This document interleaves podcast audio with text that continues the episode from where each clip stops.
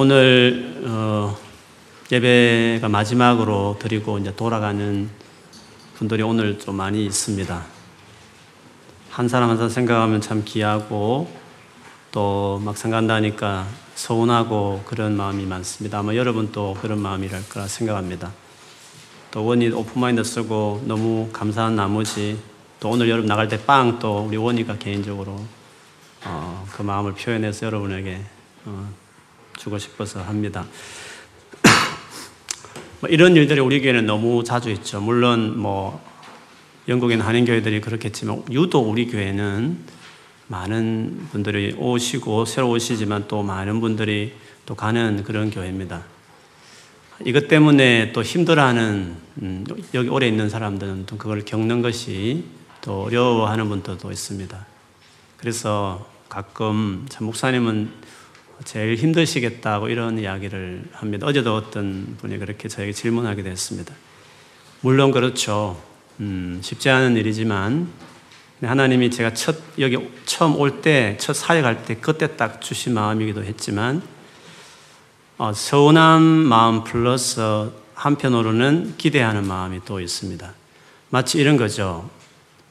잘 키우고 온 마음 정성을 다 키운 어, 내 아들과 딸이 어느 날 결혼을 할 때 결혼식장에서 그 자녀를 볼 때의 마음과 비슷합니다. 물론 서운하고 너무 아쉽고 이제 떠나는구나 하는 마음도 있지만 한편으로는 참 잘 커서 이제 가정을 이루는구나 대견하기도 하고 또 앞으로 어떻게 살지 이제 어른으로서의 기대감 이런 마음이 있지 않습니까? 그런 두 가지 마음이다 저는 그렇게 생각합니다. 그래서 저는 몸으로는 떠나 있지만 떠난다는 생각을 별로 하지 않습니다. 또 만난다. 그리고 어, 만날 것이다. 그리고 앞으로 어떻게 사는지 정말 보고 싶다. 기대한다. 우리가 같이 기도했고 또 확신했던 것들을 어떻게 삶에 살아내는지를 어, 보고 싶고 또 그렇게 될 것이라는 기대감들 있기 때문에 마냥 뭐 서운하고 힘든 마음만 있는 것은 아닙니다. 그런 점에 볼 때에는 하나님이 저를 여기에 적절하게 제 사역의 자리를 세웠다 저는 그 생각을 하면 성격적으로 그렇습니다. 너무 힘들어하면 아마 힘들 겁니다. 그는 저는 그 부분을 잘 수용하는 스타일이고 어, 그 마음을 이어서 어쩌면 어, 이, 이런 삶에 대해서 더 좋은 쪽으로 많이 생각하는 마음을 많이 있습니다. 생각해 보면 어, 미국으로 갈 뻔도 했는데 비자까지 다 받고 준비하는데 중간에 안 되기도 했고 싱가포르에 어디 교회를 제가 가기로 돼 있었는데 또 안 되기도 하고 결국 그래서 이제 영국으로 왔는데 돌아보면 가장 최적의 제게 맞는 가장 적합한 사역지고 또 제 성격하고 제일 잘 맞는 곳이다 이런 생각을 하면서 하나님이 잘 아시고 그렇게 인도하셨구나 이런 생각을 많이 하게 됩니다. 그렇습니다, 여러분. 하나님은 우리를 정확하게 하시고 우리의 길을 인도하시되 가장 우리에 맞는 적합한 자리에 적합한 일들을 맡기시는 분이 우리 하나님이십니다. 사실 사도행전에서 제일 긴장 중에 하나가 오늘 10장이거든요. 그리고 길다는 것은 이 10장이 사도행전 전체에서 중요한 어떤 일을 이야기하고 있기 때문에 그렇습니다. 그 사건은 이방인이, 즉 이방인이 최초로 공식적으로 하나님의 백성으로 이렇게 받아들여지는 사건이 10장에 있었습니다. 이방인이 하나님 백성이 된다. 즉 할례도 받지 않고 유대인의 개종도 거치지 않고 그냥 예수 믿는 것만으로도 하나님 백성이 될 수 있다라고 하는 이 컨셉은 그 당시에는 있을 수 없는 일입니다. 베드로가 그런 말 하죠. 이것은 위법이다. 유대인이 이방인하고 그것도 이방인 집에 들어가서 자거나 식사하거나 이것은 유대인의 컬처로 본다면 위법이다. 너희들도 알고 나도 알고 다 알지 않느냐 할 정도로 우리는 좀 이상한데, 아, 이상할지 모르지만 그 당시로 본다면 이거는 정말 있을 수 없는 일이었습니다. 그러나 그 일이 반드시 하나님께는 중요했고 그 같은 논란 사건이 해프닝이 오늘 10장에 일어나기 때문에 10장은 정말 중요한 일이 아닐 수 없습니다. 그래서 사도행전에서 아주 길게 10장을 할애하고 있습니다. 그런데 이 중요한 일인데 그러나 이것이 상당히 어렵고 그것을 받아들이기 어, 어, 힘든 일인데 이 일에 쓰임 받았던 사람들, 특별히 베드로와 그리고 또 다른 인물인 고넬료라는 이 두 사람을 보면 하나님이 그 놀란 해프닝 그리고 진짜 중요한 이것을 이루는데 이 두 사람은 적합했다. 가장 합당한 인물로 하나님께서 준비시키고 그렇게 이들을 통해서 그 엄청난 변화를 이루는 주인공으로 썼다 하는 것을 오늘 볼 수 있습니다. 우선 우리가 좀 사도행전을 좀 지나왔지만 하나님께서 이 같은 일을 하시기 위해서 그분은 정말 인격적이셔서 차근차근 한 스텝 한 스텝 하나님이라고 일방적으로 갑자기 명령하거나 어, 갑자기 기적으로 모든 걸 다 바꾸거나 뭐 이런 식으로 앞뒤 전 없이 일하시는 분이 아니시고 하나님께서 이 같은 일들을 차근차근 정말 준비해 오신 그분의 모습을 보면 하나님은 정말 인격적인 분이시다. 우리 인생도 마찬가지입니다. 갑자기 난데없이 확 하는 게 아니라 다 우리의 과거와 연결되어 있도록 하나님께서 그렇게 해나가십니다. 정말 주님은 인격적인 분이시죠. 먼저는 교회, 예루살렘 교회의 그뭐 구제 문제 때문에 좀 문제가 있었잖아요. 그래서 최초로 그 헬라파 출신들, 즉 이민 갔다 온 유대인들 중에 중심으로 해서 집사님 일곱 분을 교회에 세웠습니다. 근데 그 세워진 일곱 집사님들이 단순한 동계산 자라고 하는 정도, 행정력 정도가 아니라 교회에 어떤 직분이든 간에 성령 충만하고 믿음이 있는 분들이 중요한 거잖아요. 세상의 어떤 컴퍼니와 다르게. 그게 제일 중요한 기준이거든요. 그래서 그 집사님들이 동계산하고 구제만 잘한 것이 아니라 믿음이 다 충만했기 때문에 오늘날 한다면 부흥사처럼 놀란 어, 복음 전도자였고 설교자로서 그들이 다 쓰임 받았습니다. 그 중에 두 명의 집사님이 이름이 이제 성경에 기록된 한 분은 스데반이었습니다. 스데반은 신학자였습니다. 이방인을 하나님 백성을 받아들이는 일에 이론적으로 신학적으로 어, 생각을 전환시키는 놀란 그 스피치를 7장에 했습니다.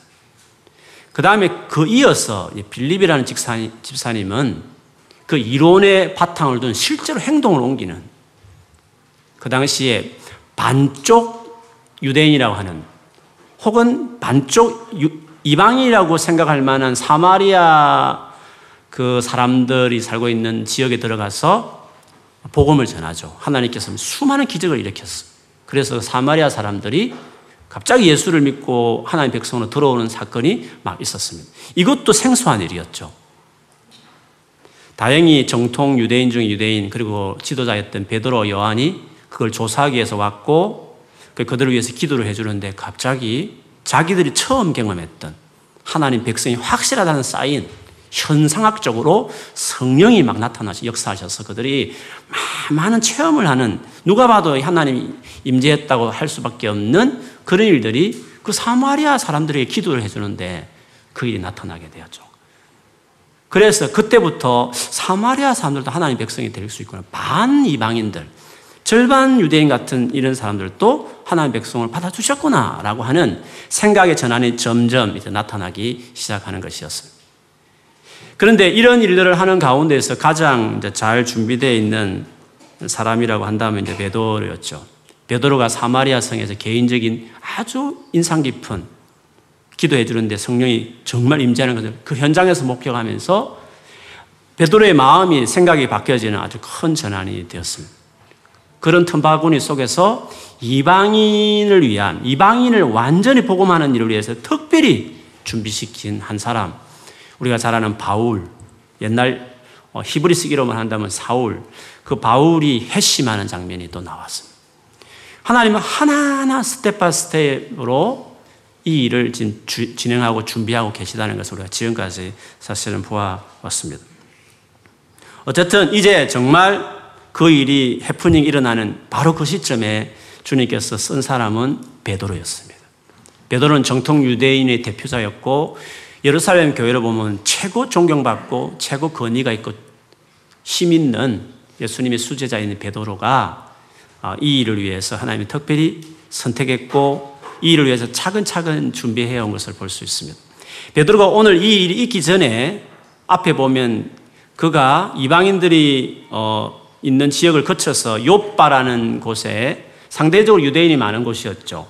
그 요바에서 머물렀는데 그 요바에서 크리찬들 중에서 한 사람이 열정을 가지고 베드로를 자기 집에 초청을 했습니다. 무두장이라고 하는 시몬이 자기 집에 사도인 베드로를 머물라고 우리 집에 꼭 있어 같이 있어라고 어디 가실 동안 여기서 지내시라고 그렇게 했습니다. 근데 여러분 무두장이라는 것은 말씀드린 것처럼 짐승의 가죽으로 신발을 만드는 분이거든요. 근데 가죽으로 신발을 만들려면 짐승은 죽여야 되고 짐승의 가죽을 벗겨야 되고 그래가지고 그것을 신발을 만드는 거잖아요. 근데 유대인의 컬처를 본다면 사람이든지 짐승이든지 죽은 시체를 만지는 것은 더럽혀진다고 생각했습니다. 그래서 유대인들은 이런 직장을 잘 가지지 않죠. 할 수 없이 가진다 하더라도 사실은 기피하고 좀 멀리하고 좀 같이 되면 괜히, 괜히 부정탈 것 같고 그런 직분이었다는 거죠. 그런데 정통 유대인 중에 유대인은 베드로가 이 무두장의 집에 기꺼이 들어가서 거기서 며칠을 머물렀다는 것은 베드로가 그만큼 생각이 많이 열렸다. 많이 바뀌어져 있는 상태가 되었다. 그거를 우리가 알 수 있습니다.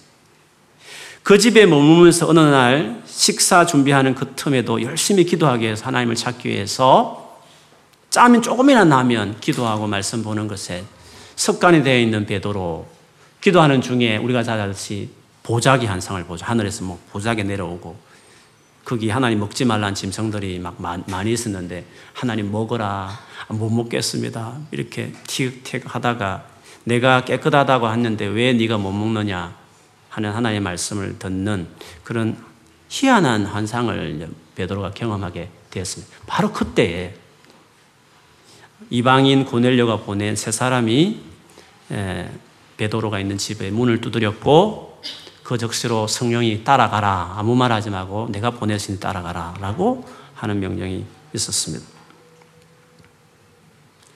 그리고 이해는 안 됐지만 이는 분명히 하나님의 말씀이었기 때문에 전혀 꺼리낌 없이 어, 미련 없이 그 길을 따라 나서게 되었습니다. 근데 그가 있던 요바와 지금 가는 고넬료가 있는 도시인 가, 가이사라는 거리로 보면 한 50km 정도 떨어진 것입니다.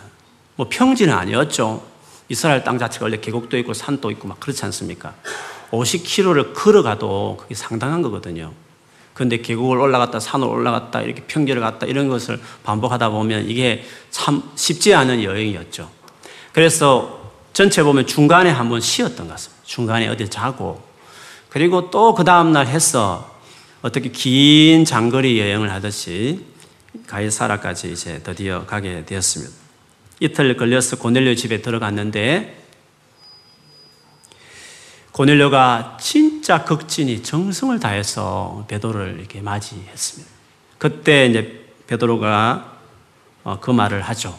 사실은 이방인 집에 들어가 교제하는 것이 위법이다. 그러나 하나님께서 속되지 않다, 깨끗하다라고 했기 때문에 내가 사양하지 않고 여기 왔다 하면서 무슨 일이냐라고 묻게 되죠. 그러자 고넬료가 사연을 이야기하면 사실은 어, 천사가 나타나서서 당신을 초청하라고 명령했기 때문에 내가 초청한 거라고. 그 말을 딱 듣자 그때야 비로소 베드로가 환상의 의미가 뭔지. 야, 하나님은 정말 이방인 중에서도 그래도 깨끗하게 뭔가 하나님을 섬기는 사람은 하나님이 받아주시는구나. 이거를 알게 된 거죠. 사람은 그 모습을 보지 않고 삶과 중심을 보시고 하나님께서 자기 백성을 부르시는구나. 그거를 그때 깊이 깨달은 다음에 드디어 이제 예수님에 대한 복음을 쭉 전하기 시작하죠. 그랬더니 갑자기 성령께서 오순절에 자기들이 경험했던 그 성령이 그 자리에 임하기 시작하는 것이었어요. 많은 사람들 하나님 만나 막 체험을 하고 막, 어, 그 현장이 완전히 주님의 역사하심이 있는 현장이 됐습니다. 이것을 지켜보는 제일 놀란 것은 베드로와 그 일행들이었어요. 그래서 오늘 10장 본문을 말고 제일 뒤쪽에 가보면 47절, 48절에 보면 베드로 이렇게 말합니다. 이 사람들이 우리와 같이 성령을 받았으니 누가 능히 물로 세례 베푸는 것을 그말이요 하고 명하여 예수 그리스도 이름으로 세례를 베풀라 하니라. 그들이 베드로에게 며칠 더 머무기를 정하니라. 베드로가 지금 흥분한 거죠. 필 받은 거죠. 지금 상기된 어떤 모습과 말투로 오히려 세례를 안 베풀 수가 없다. 이건 당연히 세례를 줘야 된다. 세례를 베풀자고 명령하면서 세례 다 받으라고 너희들도. 지금 신우님께서 이렇게 백성이라는 걸 보여주셨으니까 세례 안 받을 이유가 없다고. 다 세계를 받으시오라고 명령을 하고 그들 세례를 주는 일들이 나타났어요. 그러자 그들도 감사함으로 세례받고 오히려 우리 집에 며칠 더 머무십시오. 베드로가 이방인의 집에 들어가는 것도 위법인데 그 집에서 며칠을 머물라는 어, 요청을 받고 아마 거기 머물르면서 계속 이제 예수 믿은 그들에게 예수님에 대한 이야기도 더 전하고 예수님 행적도 더 이야기하고 구약부터 해가지고 예수님이 그동안 배웠던 그 많은 가르침을 가지고 크리스찬의 삶이 뭔지 하나님 백성이 어떻게 살아야 되는지 이런 것들을 아마 며칠 동안 있으면서 그들이 요청했고 베드로는 그들의 또 말씀을 전하고 이런 식으로 아, 보낸 것을 우리가 알 수 있습니다. 그렇게 본다면 하나님은 베드로를 잘 준비시켜 오셨고 그리고 가장 적합한 인물로 그의 포지션이나 그의 경험이나 모든 걸 봤을 때 이 이방인을 하나님의 백성을 받아들이는 일에 최고 적합한 인물이었다는 거예요. 하나님 그래서 이 사람을 베드로를 준비시켜서 지금 이렇게 쓰고 있는 것입니다. 한편으로는 이제 이 같은 놀라운 일에 쓰임 받는 이방인으로 택함 받은 고넬료도 마찬가지입니다. 고넬료라는 사람들도 고넬료라는 이 사람도 정말 이런 사람을 택한 하나님의 놀라운 지혜를 볼 수 있습니다. 까뜩이나 예민한 부분이 아닙니까? 그런데 만일에 경솔하고 또 지혜가 없고 또 그런 사람이 많이 그런 이방인이 예루살렘 교인으로 받아들여질 일이 생기게 되면 아마 문제가 더 컸 을 것입니다. 그런데 우리가 보았듯이 고넬료는 유대인들 중에서도 경건한 유대인들보다 더할 정도로 아주 경건한 어, 삶을 살았습니다. 항상 기도했고요. 그리고 많은 사람을 구제했다라고 성에 기록되어 있습니다.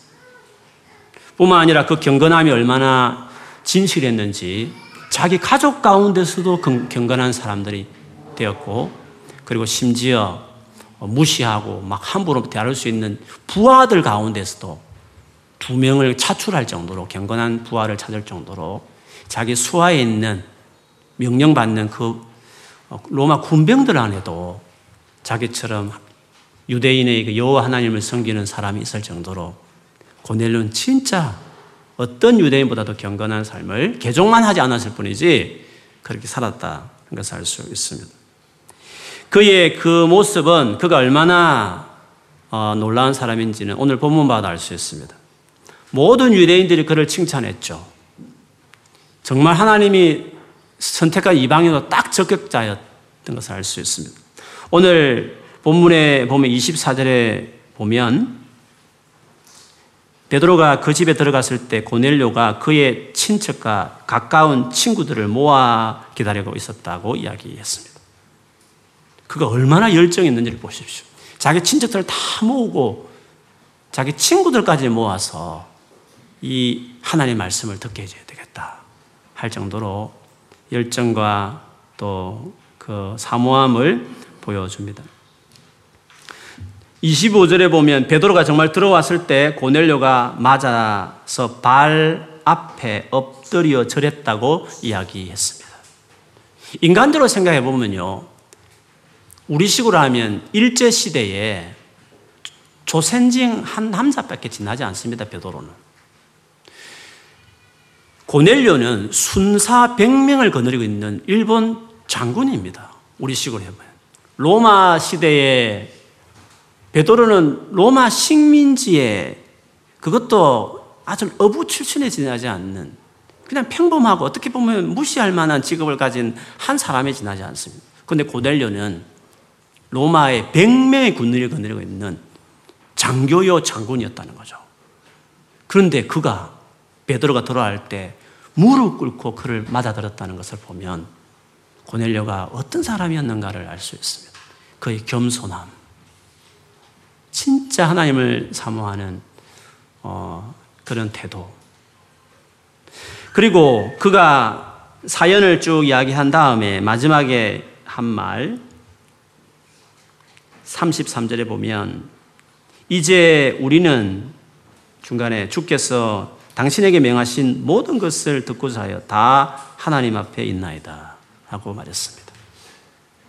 당신에게 하나님 하신 말씀을 다 듣고 싶습니다. 우리는 지금 하나님 앞에 있는 것입니다. 하나님 면전 앞에 있듯이 그렇게 주님 당신 입을 통해서 하실 하나님 말씀을 듣기 위해서 지금 내가 우리가 모두가 있다라고 고넬레가 고백했습니다. 제가 알기로는 성경 전체를 봤을 때 가장 하나님의 말씀을 대하는 모범적인 사람을 말한다면 고넬료입니다. 고넬료만큼 성경 어디에도 이렇게 말씀을 사모하고 겸손하게 받아들인 사람은 사실 없습니다. 그런 점을 봤을 때 이방인을 받아들임에 있어서 하나님께서 쓰신 사람은 고넬료가 최고 적격자였습니다. 모든 유대인들에게 칭송받고 어떤 유대인보다 경건했고 그리고 자기의 세상적인 신분과 위치에 다 내려놓고 겸손하게 베드로 앞에 무릎 꿇고 영접하는 이 행동이야말로 이방인으로 하나님 백성 삼는 일에 가장 적합한 인물이었다라는 것을 알 수 있습니다. 하나님께서도 이런 어, 상황에서 가장 적합한 유대인 대표자와 가장 적합한 이방인 고넬료를 통해서 이방인을 하나님 백성으로 받아들인 이 엄청난 변화된 컨셉을 이 사건을 통해서 이루어 가시는 거죠. 그래서 이 같은 일을 이루기 위해서 하나님 편에서도 대단한 일들을 하셨어요. 이전에 정통 유대인들만 모여서 예배했던 초대 그 예루살렘 교인들이 성령을 받았을 때 어떻게 받았습니까? 그들이 예수님 성천하신 이후에 10일 동안 다락방에 모여서 막 기도하면서 그 약속한 성령을 기다리고 있었다는 거죠. 간절하게 기도하고 매달려서 드디어 10일째 되는 그 오순절이란 유명한 명절에 하늘에서 불같이 바람 같은 소리로 성령이 임재하셨죠. 사마리아 성은 조금 전에 말씀드린 것처럼 빌립이 먼저 1차적으로 복음을 전하고 실질적으로 성령이 내렸을 때는 베드로 요한이 가서 정말 기도해 줬을 때 성령이 임했습니다. 그러나 오늘 이방인 고넬려 같은 경우에는 다릅니다. 열심히 기도한 것도 아니었고 막 와가지고 꾹꾹 머리 눌리면서 안수하며 기도한 것도 아닌데 그냥 말씀만 듣고 있는데 갑자기 이렇게 성령이 똑같이 우리에게 내린 똑같은 그 성령이 내렸다 할 정도로 그런 현상이 나타난 거죠. 그렇게 본다면 하나님은 이 고넬료에게 내리는 이 성령을 내리는 이 사건은 사도행전 전체를 봐서 정통 유대인보다 더 강력하게 반유대인 사마리아보다 더 강력하게 그냥 말씀만 듣고 있는 그 현장에 바로 성령이 이렇게 내렸다는 점을 통해 하나님도 확실한 confirm을 주는 거죠. 더 강력하게 insight 있게 어, 이방인 하나님의 백성 맞다 라고 사인을 주는 일들을 하셨습니다. 그래서 오늘 뒤에 베드로가 흥분해서 이렇게 세례 주고 그 집에 기꺼이 며칠을 머물 정도로 이런 결단을 하는 모습을 보게 됩니다. 이걸 보면서 우리가 알 수 있는 게 뭡니까, 여러분? 하나님께서 놀란 일들을 계획하고 있습니다. 완전히 컨셉을 바꾸는 일들을 계획하는 일도 우리의 시대도 있습니다. 앞으로도 계속 있을 것입니다. 그런데 그 일을 위해서 하나님이 사람들을 준비하고 계시고 또 그거는 도전적인 일이고 완전히 바꾸어지는 일이기 때문에 뭔가 부적, 부적합해 보이고 성경적인 아니지만 컬처상 위법처럼 보여지는 그런 것들을 요구하는 일들을 변화를 위해서 그 일을 위해서 사람들을 준비하고 있다는 거죠. 그런데 하나님께서 가장 적합한 사람, 가장 적합한 그때에 준비된 그 사람을 통해서 하나님 나라의 큰 일을 주님과 함께 주님께서 이루어가는 것을 보게 합니다. 그래서 여러분 우리가 기억할 것이 있습니다. 하나님은 정말 정확하게 우리를 압니다. 우리가 어떻게 살고 있으며 어떤 성격의 사람이며 어떻게 걸어왔는지를 정확하게 하나님은 보고 계십니다. 과거 싹 무시하고 그냥 오늘부터 이것 이렇게 하지 않으시고 과거의 모든 프로세스를 다 밟아오시면서 그것들을 하나하나 쌓아서 쌓아가지고 만들어진 작품 같이 인격적으로 히스토리하게 역사적으로 우리의 삶을 하나하나 다 존중하면서 맞춰줘서 어떤 일을 이루어가는 것입니다. 그래서 우리가 매일매일 하루하루의 삶들이 사실은 다 중요하고 하나님께서 우리를 정확하게 알아서 우리의 정확하게 인도하고 있다는 사실에 대한 염두를 둘 필요가 있는 거죠.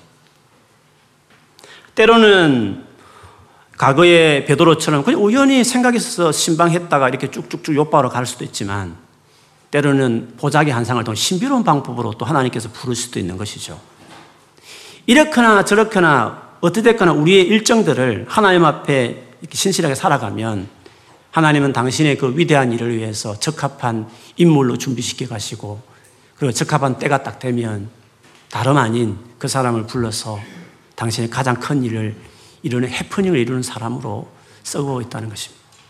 그렇기 때문에 그 하나님 인도하심을 믿어야 하는 것입니다. 하나님이 내, 나를 잘하고 계시고 내 삶을 이끌고 있다는 것을 반드시 기억해야 되고 그걸 믿어야 하는 것입니다.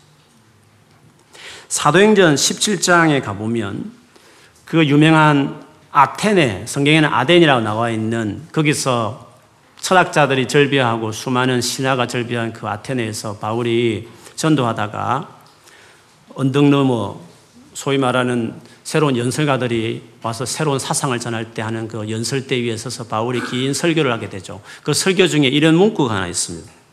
인류의 모든 족속을 한 혈통으로 만드사 온 땅에 살게 하시고 그들의 연대를 정하시고 거주의 경계를 한정하셨으니 이는 사람으로 혹 하나님을 더듬어 찾아 발견하게 하려 하심이로되 그는 우리 각 사람에게서 멀리 계시지 아니하도다라고 말했습니다. 심지어 하나님을 믿지 않은 세상의 모든 족속에 있어서도 하나님은 그들이 살 땅, 땅을 정하고 그들이 언제까지 나라가 존재할지 연대를 정하신다고 말했습니다. 무슨 말이냐면 하나님은 이 땅을 다스리고 우리의 일거수일투정, 우리의 삶의 히스토리를 그분이 주관하며 이끌고 있다는 것을 심지어 믿지 않은 이방인을 향해서도 주님은 그 일을 하고 계셔서 주님은 각 사람에게, 한 사람 한 사람에게 멀리 계신 분이 아니라 가까이 계신 분이라고 말씀을 하셨습니다. 그러므로 하나님께서 뭔가 가장 나답고 가장 내가 잘할 수 있고 가장 내가 기쁨으로 잘할 수 있는 적합한 그 일을 적합한 때에 적합하게 준비된 나를 통해서 역시 하고 있다는 사실. 이것이 우리의 삶이며 우리, 우리가 가져야 될 믿음은 바로 이런 믿음이라는 것을 견지할 필요가 있습니다.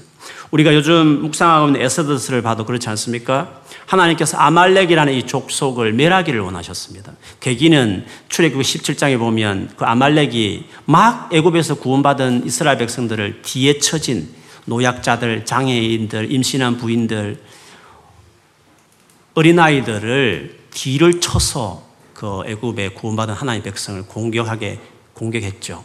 모세가 손을 들어서 이기고 내리면 지고 그런 식의 어떤 긴 전쟁을 했는데 하나님이 그 전쟁을 승리한 이후에 아예 맹세를 해요. 내가 이 아말렉 족속을 그냥 두지 않겠다. 어디 내 백성을 이렇게 어, 잔인하게 이렇게 어, 공격할 수 있단 말이야. 그러면서 내가 어느 때 아말렉을 완전히 멸할 것이다 라고 하나님께서 생각을 하셨어요. 그래서 그것을 드디어 긴 세월이 지나고 나서 사울 왕에게 그걸 한번 명령했죠. 근데 사울 왕이 불순종했습니다. 살찐 짐승 이런 것들은 살려주고 심지어 그 아말렉 왕도 죽이지 않고 그렇게 했죠. 대부분 다 죽였지만 그래도 살려주고 타협하고 했더니 그것이 세월이 흘러서 드디어 에스더스에 보면 하만이라는 그 아말렉 출신인 하만이 등장하면서 유대인을 완전히 죽여버려요. 조그만 그 불씨를 커져서 이제는 이스라엘 백성, 하나님 백성을 전체를 불태울 정도로 그 사람이 이제 그렇게 자리를 딱 차지하게 되었어요. 하나님은 그것을 아셨고 이 아말렉을 드디어 한 번 더 멸할 방법으로 아수의 왕으로 에스더를 그 당시에 좋은 화장품 쓰지 않더라도 자연미로 그리고 어 그냥 하나님께서 그 내시들에게 은혜를 받게 해가지고 왕으로 이제 그 자리에 앉히게 됐죠. 드디어 하나님의 때가 되어서 이 아말렉을 약속한 대로 멸하기를 생각한 것이었죠. 어쩌면 그 일을 위해서 모르드게와 에스더는 자기는 몰랐을 것이에요. 자기는 그렇게 될 것을 모르고 그냥 왕후의 자리가 된다니까 왕후 한번 돼보자. 착한 그리스도인으로 포로로 끌려왔지만 여기서 그래도 하나님 은혜로 한번 한 그 자리에 올라가 보자. 이런 순수한 마음으로 처음엔 유대인이라는 것도 숨기고 출세에 도움이 안 되니까 숨긴 채로 그렇게 시작했는데 하나님이 그냥 그를 두지 않죠. 하만을 등장시키면서 크리찬의 정체성을 감출 수 없게 만들고 공개적으로 베옷을 입고 대걸 문 앞에서 내가 크리찬이다. 하나의 백성으로 도무지 그것을 할 수 없는 일이다. 색깔을 내게 하고 에스더가 그 소식을 들었을 때 자기는 숨어 있으려 했지만 모르드게가 그런 말을 하잖아요. 당신이 왕 앞에 가서 이 사실을 알려고 우리 민족을 구하라고 이야기했습니다. 그때 에스더가 말을 하죠. 한 달 동안 왕이 나를 찾지 않았습니다. 우리나라 법에 의하면 가족 간에도 암살범이 암살도 많이 있었기 때문에 왕이 부르지 않는 채로 그냥 가면 죽을 수도 있습니다. 한 달 동안 왕이 나에게 마음이 떠나서 다시 처녀들을 모으고 있는 이때에 내가 덤성 갔다가 갑자기 마음이 떠나는 상태에서 왕이 나에게 아무 조치를 취하지 않으면 나는 그 자리로 바로 끌려가서 머리채 끌려가서 못 베어 죽는 겁니다. 아, 그런 그렇게 할 수 없습니다라고 이야기했을 때 모르드게가 그 유명한 말했죠. 네가 왕후가 된 것이 네가 그렇게 높여진 것이 네 하나 잘 먹고 잘 살기 위해서 높인 게 아니라 이 때를 위해서 이 아말렉을 멸하는 이 일을 위해서 사울 왕이 하지 못했던 그 일을 이제 우리 때에 그 일을 위해서 너를 그렇게 성공하게 한 이유가 너를 왕후에 앉힌 이유가 이 때를 위해서 이해하면 이제 어떻게 하냐 이때가 적합한 때고 바로 네가 적합한 사람으로 하나님께서 부르신 일을 어떻게 하느냐라고 도전하게 되었죠. 그때 이제 에스더가 유명한 말 좋습니다. 뭐 죽더라도 죽죠 뭐. 죽으면 죽으리라 이런 마음 가지고 3일 금식하고 나아가서 얼마나 드라마틱하게 반전이 일어나는지가 에스더스의 기록에 나와 있습니다.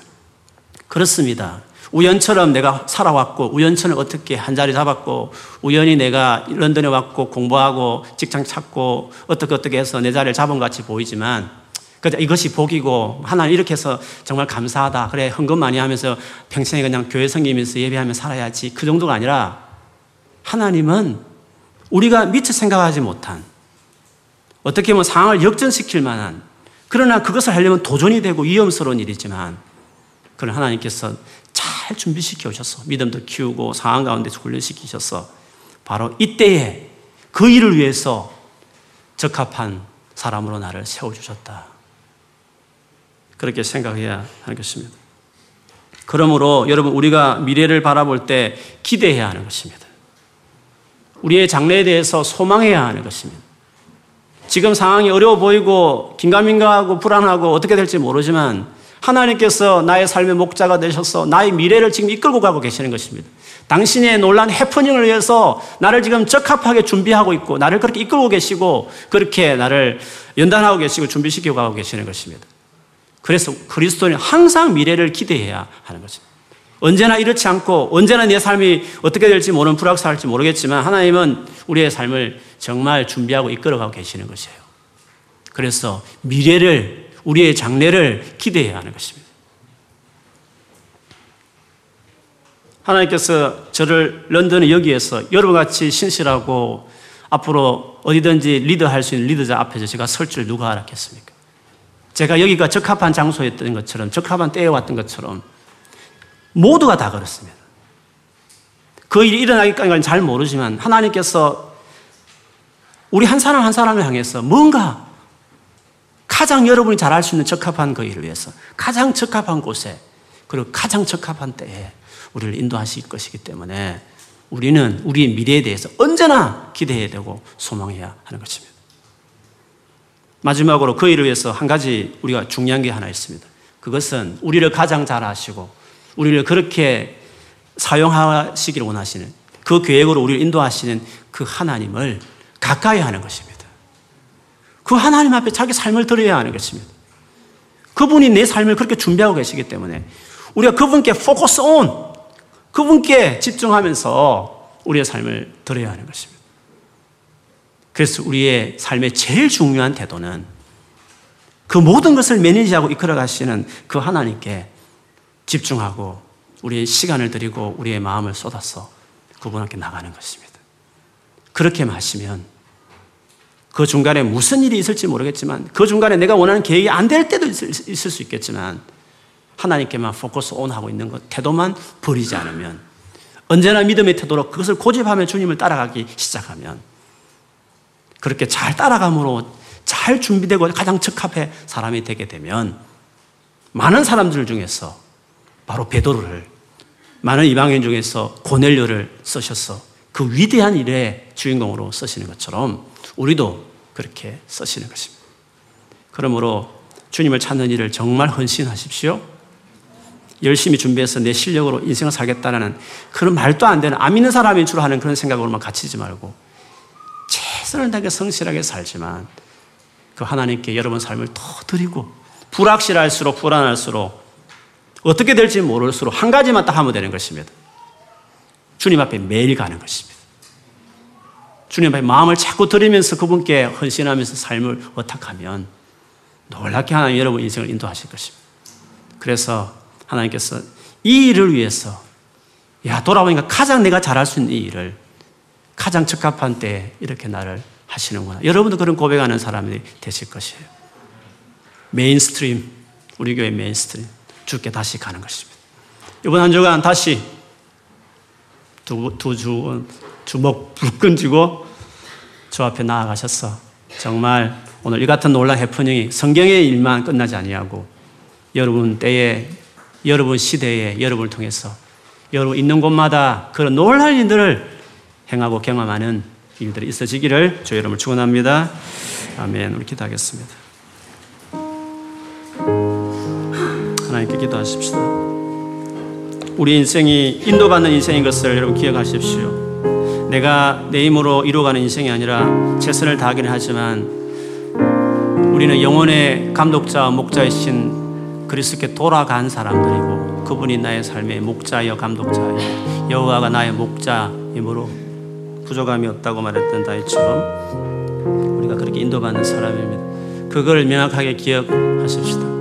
그분을 나를 잘 아시는 하나님, 나의 캐릭터와 나의 지난 과거의 삶과 나의 미래도 가장 놀라운 것을 준비하고 계시는 그 하나님을 우리가 기억하며 바라보십시다. 그리고 그 하나님께 소망을 걸고 그리고 모든 것이 불확실해도 우리의 길이 되신 그분께 머물며 그분께 내 시간과 삶을 드리면 주님께서 나를 신실하게 인도하실 것입니다. 주여 다른 거 몰라도 다른 거다 ter쳐놓아도 주님을 찾고 매일 아침 일어나서 한 시간, 이상 말씀을 보며 기도하며 하나님께 날마다 내 삶을 인도해 달라고 맡기고 그리고 잘 모르지만 주어진 매일매일 삶을 최선을 다해서 열심히 살면 주님께서 놀랍도록 가장 좋은 타이밍과 가장 합당한 그 자리에 가장 잘 준비되어 있는 나를 주를 위해서 쓰실 것입니다. 이런 삶으로 이끌어 달라 우리 소리 내어서 한번 기도하겠습니다.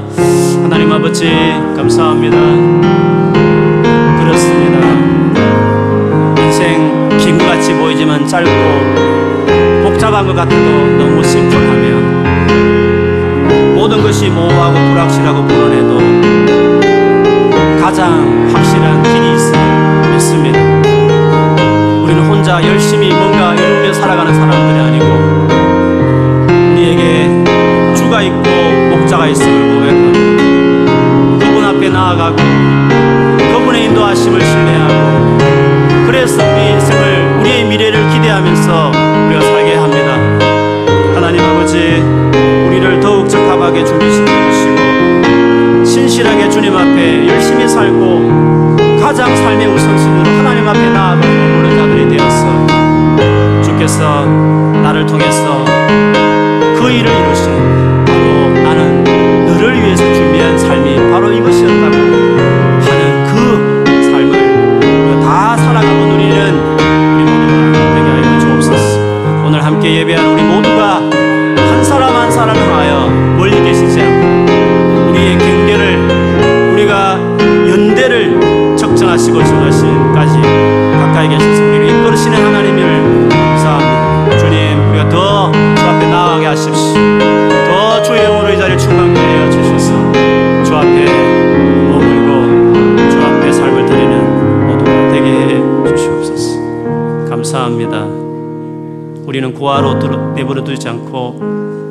반드시 오리라 하신 말씀대로 오셔서 우리 안에 성령으로 거하셔서 우리의 삶을 지금도 앞으로도 계속적으로 이끌어 주실 주님을 찬양합니다. 주님, 내 경험, 내 실력, 내 여건으로 인생을 절대로 제한하지 않고 정말로 내 삶을 가장 잘 아시고 나의 성격과 과거를 가장 잘 아시는 그리고 나를 위해 가장 적합한 일을 준비하시면서 인도하시는 하나님을 바라보며 살게 주옵소서. 주님, 미래를 소망하게 하시고 기대하게 하시고 무엇보다도 아무리 바빠도 아무리 힘들어도 주님 앞에 나아가는 것은 진짜 그럴 힘이 없으면 기어서라도 기어서라도 다른 걸 몰라도 기어가더라도 헬륙전 여인처럼 기어서라도 주님 앞에 그 앞에 면전에는 늘 가는 주님 이것은 포기하지 않게 하여 주시옵소서.